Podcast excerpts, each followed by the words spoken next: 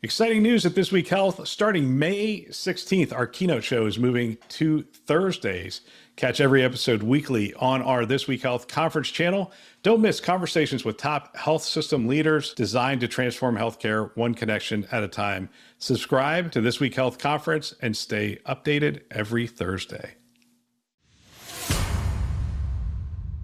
Today in Health IT, we're going to take a look at Stanford CIO's priorities for 2024. My name is Bill Russell. I'm a CIO for a 16 hospital system and creator of This Week Health, set of channels and events dedicated to transform healthcare one connection at a time. We want to thank our show sponsors who are investing in developing the next generation of health leaders. SureTest, Artisight, Parlance, Certify Health, Notable, and ServiceNow. Check them out at thisweekhealth.com slash today. One last thing, share this podcast with a friend or colleague. Use it as a foundation for daily or weekly discussions on topics that are relevant to you and the industry. They can subscribe wherever you listen to podcasts. All right, we're going to take a look at this article. It is January 5th, Becker's Health IT. You can actually find it on our thisweekhealth.com slash news website, which is curated news specifically for you. Go ahead and sign up today. You'll get a newsletter every weekday morning. You'll get a newsletter with the current stories that are going on, plus some like this show and some of the other shows that we do are also uh, summarized in there as well. All right, this is uh, Becker's Stanford CIO zeroes in on AI use cases, which I don't think is really the gist of the entire article, but we'll go with it for now. Becker spoke to Michael Pfeffer, MD, CIO, Palo Alto, California based Stanford Healthcare and Stanford School of Medicine to discuss the organization's top priorities for 2024, its AI pilot, and key trends.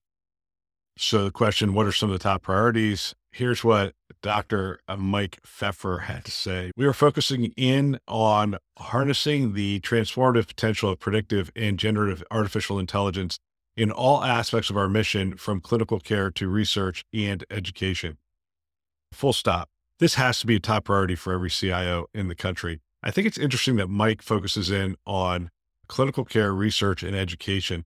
These are all on the clinical side. And that is going to be one of the hardest areas to integrate generative AI and predictive models. And it's going to take a lot of work. An organization like Stanford, an academic medical center, leading edge, Palo Alto, California, is going to want to lead the way. And they're going to have the resources to do it. They're going to have not only the resources from a financial standpoint, but the resources from a partner standpoint, a lot of partners in that uh, ecosystem as well as obviously the university and the resources available for that. So I love the fact that they are going to lead the way in this area. And for a lot of health systems, a lot of CIOs, it's going to be organizations like this that we look to. It's also going to be partnerships like Valid AI. And uh, well, later on in the article, they talk about Human Centered Artificial Intelligence Institute. There's going to be organizations like that that we're looking to see how they are moving the needle in this space. And then we're just going to incorporate this so we're not going to be able to, to take as much risk. We're not going to have the resources available, but we are going to leverage what they are doing. And that is a very sound model, to be honest with you. But it's important to identify the leaders that you're going to want to follow and how you're going to stay current on what those leaders are doing. Article goes on Stanford is also going to continue to focus on simplicity and usability as it pertains to all of our IT systems. One way we're tackling this is by continuing to leverage our platform technologies to drive value from our current investments and build upon their capabilities. For example, we want to deliver predictive AI through our electronic health record platform, easing the administrative burden on our clinicians. We also want to deliver knowledge through our business functions to our end users via our IT service management platform. We're really focusing on leveraging what our platforms can do and building on top of them a platform first strategy and approach is again very sound. I think this is going to be one of those strategies that is key for all of us. And that is focus on simplicity and usability as it pertains to IT systems. What I found is there's a strategy that you have to fall in line with to support the overall organization. The organization is going to set a five year direction, a three year direction, whatever they set. And you're going to have to fall in line with that and support that in any way you possibly can. And then there's the IT portion of the strategy and the budget. And that has a lot more autonomy for the IT staff. It's really limited by the budget that's available and the budget you're able to get for that, for those uh, services and for those capabilities. But at the end of the day, they're looking to you to say what's important and how do you do that.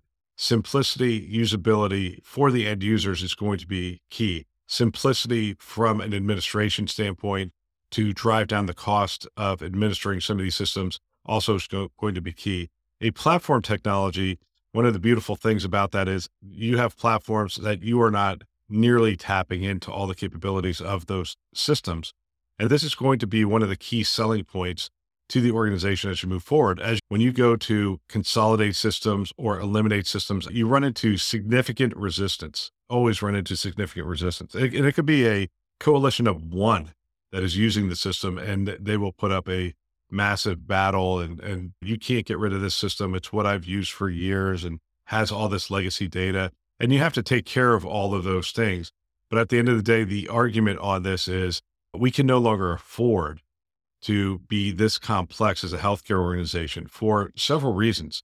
Primary being a, primary I would go with would be security. Our attack surface is too great.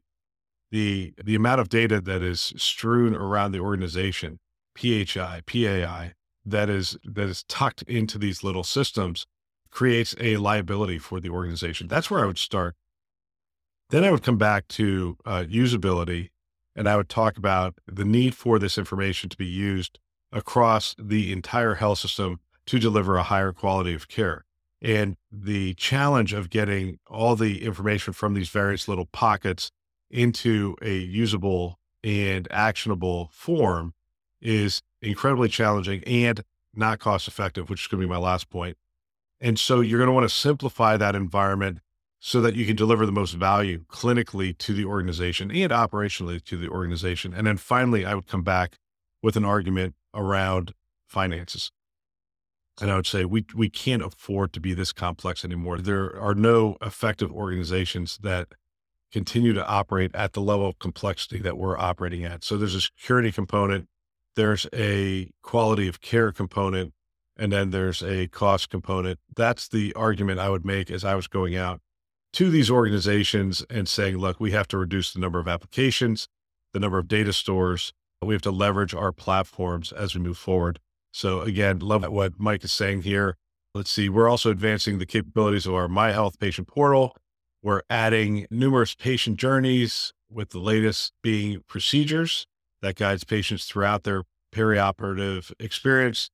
We're excited about even more engagement potential using AI built right into many aspects of My Health the patient journey, the patient experience. It's interesting. I had a, a good conversation with the CIO yesterday, and we were talking about who owns the patient experience. And there, there's this whole concept of the chief information officer, chief digital officer. And for a lot of us, those two things are highly integrated. They're looking to the CIO, in, in a lot of cases, who has the CDO title, but they're looking to the CIO to say, okay, how do we improve the patient experience? A lot of that comes down to the portal. People simplify it down to the portal, but that's not really what it's about. That's like the touch point of where you come in contact with the patient. But at the end of the day, it's really about what are you integrating into that touch point? And I love this whole idea of procedures, which is one of the primary ways that people interact with the health system. I'm not going to interact with my health system until I have an appointment or a procedure coming up. And when I do, I want all the information I need for those various procedures. And I could see that specificity around procedures, a specific set of procedures, and having that journey really mapped out well and the information delivered in a timely fashion, collected in a timely fashion, used throughout the care journey being a, a real value to the health system. So again, patient experience, what he's talked about so far, integrating AI, utilizing platforms, driving simplicity into the organization, and advancing the capabilities. He says of my health, but I would say advancing the capabilities of the patient journey, the patient experience through integrating digital technologies. And then finally, he has uh, streamlining and automating aspects of our clinical trials management lifecycle is another area we're focusing on so as to accelerate trial activation for our pa- patients. That's uh, specifically for an academic medical center. But I will focus in on the word automation. I think automation in all aspects of IT, let, us just start there because it's the one you have the most autonomy. No matter what line of the organization I was in, if I was in a frontline, lowest level in the IT organization, I would be looking at automation. If you could bring automation to your role, to your tasks, to your organization, you're going to increase the value that you deliver to the organization. And that could be the CIO down to the administrator of backups, quite frankly. As you look at these tools and you bring them in, the organization is going to benefit greatly. And I think the the sophistication of automation is going to eh, only increase with generative AI and other tools to that effect. And we're going to see significant advances from robotic process automation, which we've been using in the past, to new forms of automation. I think that are going to be built into a lot of these tools moving forward. Those that can bring automation into the environment are going to be uh, of significant value to the organization. He talks about trends. He talks about, he's asked, what trends and technologies are you keeping close tabs on? He talks about uh, Human Centered Artificial Intelligence Institute and their work around the human AI interaction. I think that's important. He also talks about the final question they asked him was about the AI pilot where the uh, generative AI is uh, generating notes. I'll just give you a little bit of this. We learned a ton about how generative AI works, how it can be used in real time for clinical care, and how we can measure and evaluate the technology. For example, we learned that pharmacists, nurses, and physicians all had different ways of utilizing the draft messages and had varying levels of value they derived from it. We also learned that time saved is not the only measure of importance. Usability burnout scores, technology support, and net promoter scores were just as important to the study. Uh, as we look forward in 2024, I'm eagerly anticipating the continued advancements and innovations of artificial intelligence in healthcare, envisioning a future where AI continues to enhance patient outcomes, streamline healthcare processes, and ultimately contribute to betterment of global healthcare delivery.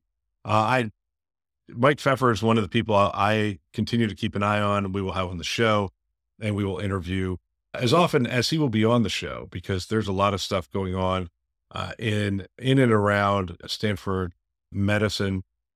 Love the uh, love the priorities that he uh, puts out here. I think it's good for good topic for discussion.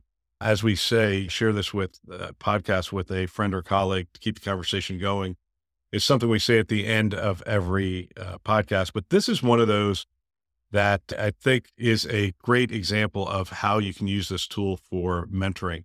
Have somebody, have your team listen to this and talk about what are our strategies around these things. This is what Stanford's doing. Is this appropriate for us?